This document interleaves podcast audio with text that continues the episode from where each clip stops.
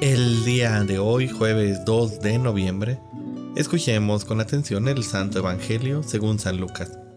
Era casi el mediodía cuando las tinieblas invadieron toda la región y se oscureció el sol hasta las 3 de la tarde. El velo del templo se rasgó a la mitad. Jesús clamando con voz potente dijo, Padre, en tus manos encomiendo mi espíritu. Y dicho esto, expiró. Un hombre llamado José, consejero del Sanedrín, hombre bueno y justo, se presentó ante Pilato para pedirle el cuerpo de Jesús. Lo bajó de la cruz, lo envolvió en una sábana y lo colocó en un sepulcro excavado en la roca, donde no habían puesto a nadie todavía. El primer día después del sábado, muy de mañana, llegaron las mujeres al sepulcro, llevando los perfumes que habían preparado. Encontraron que la piedra ya había sido retirada del sepulcro y entraron, pero no hallaron el cuerpo del Señor Jesús. Estando ellas todas desconcertadas por esto, se les presentaron dos varones con vestidos resplandecientes. Como ellas se llenaron de miedo e inclinaron el rostro a tierra, los varones le dijeron, ¿Por qué buscan entre los muertos al que está vivo? No está aquí, ha resucitado. Palabra del Señor. Queridísima familia, hoy es día 2 de noviembre y al menos aquí en México se celebra el Día de los Fieles Difuntos, Desconozco si en otras partes del mundo también se festeja. Y bueno, pues les agradecería que hermanos que me escuchan de otras partes del mundo, pues me corrijan. Y bueno, cuando Jesús corregía a los saduceos sobre su visión de la vida después de la muerte, les dice, no es un Dios de muertos, sino de vivos, para que, eh, bueno, para Él, para que en Él pues todos vivan. Jesús nos enseña de este modo algo esencial, y es que la vida es lo único que Dios quiere y da. Por eso Jesús decía, he venido para que la gente tenga vida y la tenga en abundancia, refiriéndose a esta vida que vivimos en el cuerpo, pero también en previsión a la vida eterna. La muerte no es el final del camino. Es decir, para el ser humano no termina todo con la muerte, no morimos y ahí se acabó todo. Para los que vivimos en Cristo, para quienes hemos aceptado a nuestro Dios por medio del bautismo, estamos llamados a vivir una vida que no termina en la muerte ni acaba ahí, sino que va más allá.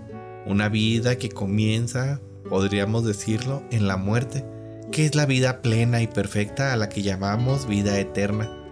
Al celebrar a quienes ya han muerto, pues los dejamos, nos despedimos de ellos terrenalmente, pero confiamos en la misericordia de Dios y queremos confesar que confiamos en esta aspiración humana a la vida perfecta y que se va realizando como un don de Dios con la resurrección de Jesús.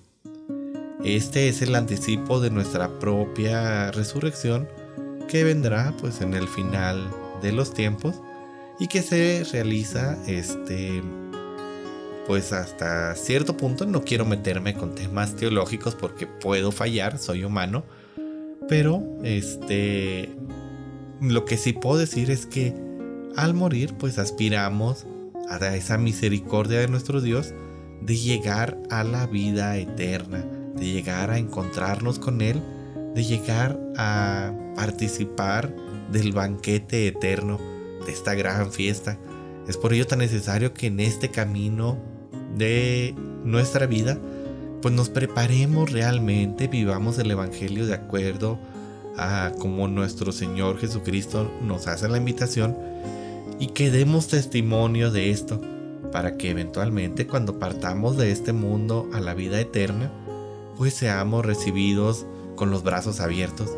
Pero si por algún motivo no pudiéramos llegar de inmediato a entrar en el reino de los cielos y tuviéramos que pasar al purgatorio, pues vaya a purgar los pecados que quedaron pendientes, pues es ahí tan importante una fecha como hoy y en general tan importante que nosotros como cristianos, como personas que todavía seguimos en este mundo, pues oremos por las almas del purgatorio, porque esta oración ayudará a quienes ya han partido antes de nosotros para que entren pronto al banquete para que entren pronto a encontrarse con nuestro Señor y para que purguen los pecados. ¿Y a qué me refiero con purgar los pecados? Y con eso termino.